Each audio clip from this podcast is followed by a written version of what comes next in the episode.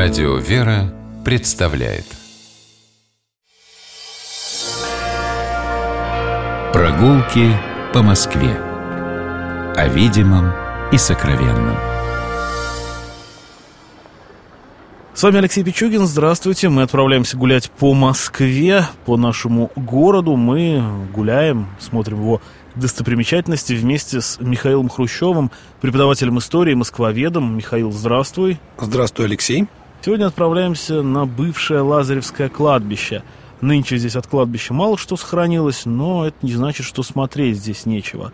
Чтобы попасть на Лазаревское кладбище или фестивальный парк, как называется это место сейчас, нужно выйти из метро Марьина Роща. Перед нами будет Сущевский вал, который частью третьего транспортного кольца стал некоторое время назад.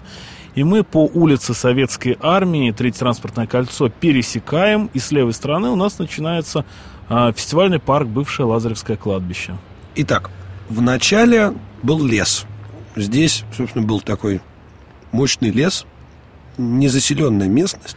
И здесь с 16 века, по некоторым сведениям, существовало небольшое такое кладбище для иностранцев, иноверцев. Дело в том, что хоронить иноверцев на московских городских кладбищах было не очень можно. Это иногда делалось, но, соответственно, нужно было какое-то отдельное свое место для захоронения, и такое появилось вот на севере тогдашней, к северу от тогдашней Москвы. Собственно, это еще 50 лет назад было глухой окраиной. Ну, а в 16 веке это было очень далеко, или в 17. В начале, в середине 18 века здесь было организовано такое городское кладбище для людей, умерших дурной смертью или умерших в бедности.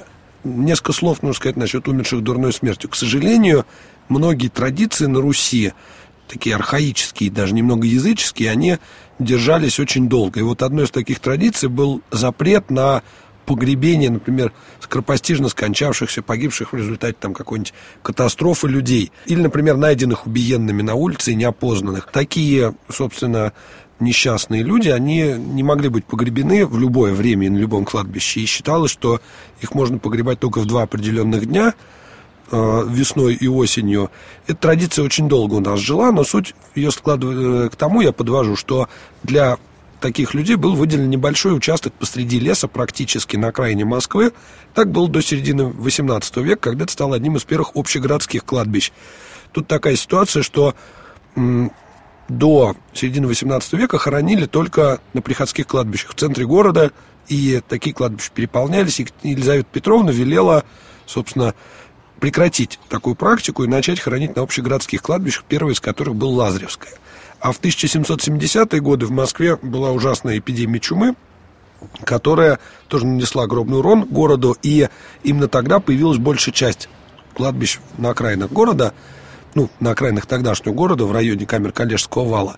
И одним из них стало новоустроенное Лазаревское кладбище. По этому кладбищу назывались переулки в окрестностях. Собственно, улица Советской Армии, по которой мы сюда пришли, когда-то носила название второго Лазаревского переулка. Здесь, на этом кладбище, была основана церковь сошествия Святого Духа.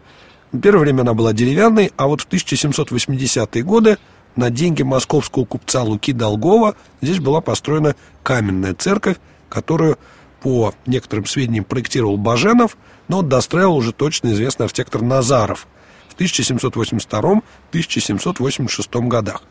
Про Луку Долгова нужно несколько слов сказать. Он известен как благотворитель, как писали в книгах XVIII века, нищелюбец. Очень много сил отдал помощи бедным, в частности, во время эпидемии чумы много приложил усилий. И, собственно, храм он основал в в качестве благодарности, это обетный храм, за избавление его семьи от чумы. Вот так получилось, что в его семье никто от нее не пострадал. К сожалению, во время строительства он умер, уже его супруга, его вдова храм достраивала. Очень интересно построен он. Большая круглая ротонда, и с западной стороны небольшая трапезная к ней примыкала, и две колоколенки – по сторонам стояли. Очень нетипичный для Москвы храм. Да, вот чтобы этот стиль оценить во всем великолепии, наверное, надо куда-нибудь в Белоруссию съездить. В Москве, конечно, в Подмосковье в ближайшем есть храмы с двумя звонницами, но их немного. А так вот, чтобы этот стиль как-то прочувствовать, надо, наверное, отправиться в Белоруссию или в западные области нашей страны. Интересно, что в конце 19 века храм был еще раз перестроен, увеличена была трапезная, и колоколенки были просто сдвинуты немножко, вот эти звонницы были немного сдвинуты, но сохранены. Храм этот был таким достаточно известным в Москве, на окраине города.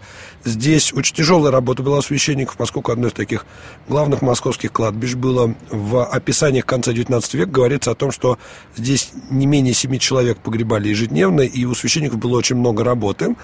Кроме самого храма, здесь было еще здание богадельни, оно частично сохранилось на данный момент. Остальные же постройки, дом причты и так далее, они, к сожалению, не сохранились, и посмотреть на них мы не можем. А, интересный момент. Если изначально это было кладбище для бедных, более того, умерших дурной смертью, то уже ко второй половине XVIII века здесь представители и купечества, и дворянства погребали, и на местном некрополе было много таких действительно очень интересных захоронений. Ну, к примеру, здесь была похоронена мать Федора Михайловича Достоевского. Они жили здесь недалеко, на Новой Божедомке или Мариинской улице, как она называлась ранее, на Достоевского современного. И Достоевский уже в 60-е годы 19 века приезжал на могилу матери. И, опять же, в книге «Начало 20 века» было сказано, что по воспоминаниям причетников храма оставил богатые значит, пожертвования. Кроме того, здесь был похоронен знаменитый Сила Сандунов, актер, а в дальнейшем хозяин сандуновских бань, причем рассказывали, будто бы супруга Силы Сундунова э, велел закопать в свою могилу там свои все драгоценности, но, опять же, такие кладбищенские байки не очень историчные. Куда интересней, что во второй половине 19 века здесь служил отец Николай Скворцов, который был знаменитым, просвет... как написано, опять же, в книгах начала 20 века, просветителем старобрядцев. Ну, собственно, занимался контрмиссионерской работой, и митрополит Московский его очень ценил. Последний, один из последних предреволюционных настоятелей, также фамилия Скворцов, был тоже интересным человеком. История очень трагическая здесь произошла. Он был исследователем, краеведом, написал несколько краеведческих работ. Летом 1917 года, между февральской и октябрьской революцией, сто лет назад, он собирал деньги на открытие здесь, при храме, приюта для сирот, ветеран для сирот войны. И кто-то про это узнал, что он собирает деньги. И ночью летней к нему приехали какие-то грабители. Он, денег дома у него не было, это важно.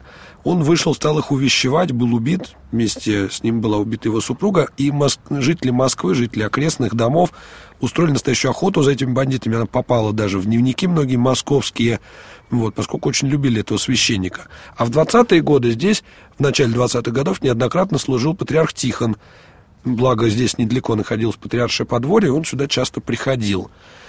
К 1930 годам кладбище было весьма заброшенным. В 1934 году здесь запретили хоронить, и в 1937 году было принято очень интересное решение снести все кладбище и сделать тут детский парк имени Феликса Эдмундовича Дзержинского. Ну а что-то хотя бы сейчас о кладбище напоминает?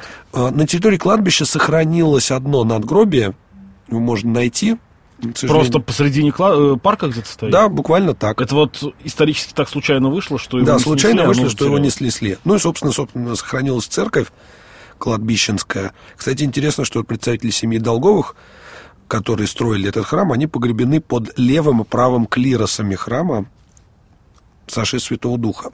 Каким образом было кладбище уничтожено? Самые, кра- самые важные захоронения, понятно, были перенесены. Так, например, а, останки святого Алексея Мечева, одного из самых знаменитых приходских священников начала 20 века, они были перенесены на Введенское кладбище. Э, Воснецову перенесли захоронение, а большую часть захоронений просто раскатали бульдозерами и на их месте посадили деревья, посадили, соответственно, газоны, сделали футбольные площадки, и долгое время это был парк имени Феликса Эдмундовича Дзержинского. Э, В 70-е годы часть этой территории была передана под Сущевский вал, под расширение Ну, там, где мы сейчас третье кольцо видим. да-да-да, вот южная часть этого третьего кольца, южная сторона, она, собственно, проходит по территории бывшего Лазаревского кладбища. Это все было уничтожено. А, В начале 90-х годов был заново открыт храм, собственно, он сейчас действующий среди парка развлечений детского. А Настоятель у него известный очень. да, отец, Отец Сер- Сергий Рыбко, отец да. Сергий Рыбко, да, здесь служит. А мы же с вами сделаем небольшую такую прогулку в сторону от Лазаревского кладбища и поговорим о наших христианских братьях, об армянах. Дело в том, что на углу Трифоновской улице, которая проходит к югу от Лазаревского кладбища Олимпийского проспекта, находится кафедральный армянский собор, который был построен совсем недавно. Долго-долго строили. Да, у него очень такая история длительная постройки, больше 10 лет его строили, но в итоге воздвигли в традициях армянской архитектуры Преображенский собор. Здесь же при Преображенском соборе находится музей армянский, культурный центр здесь находится. Вот это такой вот кафедральный собор армянской церкви в Москве. Долгое время просто у большой армянской общины московской единственный храм был на армянском кладбище. И была очень неудобная ситуация. Многие на это жаловались, представители армянской церкви, что, дескать, свадьбы, например, играть или крестины на кладбище как-то не очень. Вот. И долго-долго община строила себе храм. В итоге он здесь находится, поэтому можно посмотреть нетипичную для Москвы армянскую архитектуру традиционную. Э, собственно, такое вот у нас сегодня путешествие по самой-самой окраине исторического города – по Лазаревскому кладбищу, фестивальному парку. Марина Роща, ну, такой интересный район в истории Москвы, не самый благополучный, с одной стороны, потому что до 60-х годов 20 века, ну, ладно, до 50-х здесь были, а, было достаточно бараков, э, трущоб, промышленных зон, да. трущоб, да, Марина Роща, она одно время даже таким нарицательным была, место встречи изменить нельзя, посмотрите, там все об этом сказано. А вот, кстати, будете спускаться обратно в метро Марина Роща, обратите внимание, там очень красивые мозаики сделаны, такие мозаики-диорамы, на тему, вот, собственно, идиллической Марьиной рощи 18-19 века, чтобы представить, как выглядел этот район раньше. Михаил Хрущев, историк, москвовед, я Алексей Пичугин. Мы с вами прощаемся. Гуляйте по Москве, любите наш город, любуйтесь им. До встречи. До свидания. Прогулки по Москве. О видимом и сокровенном.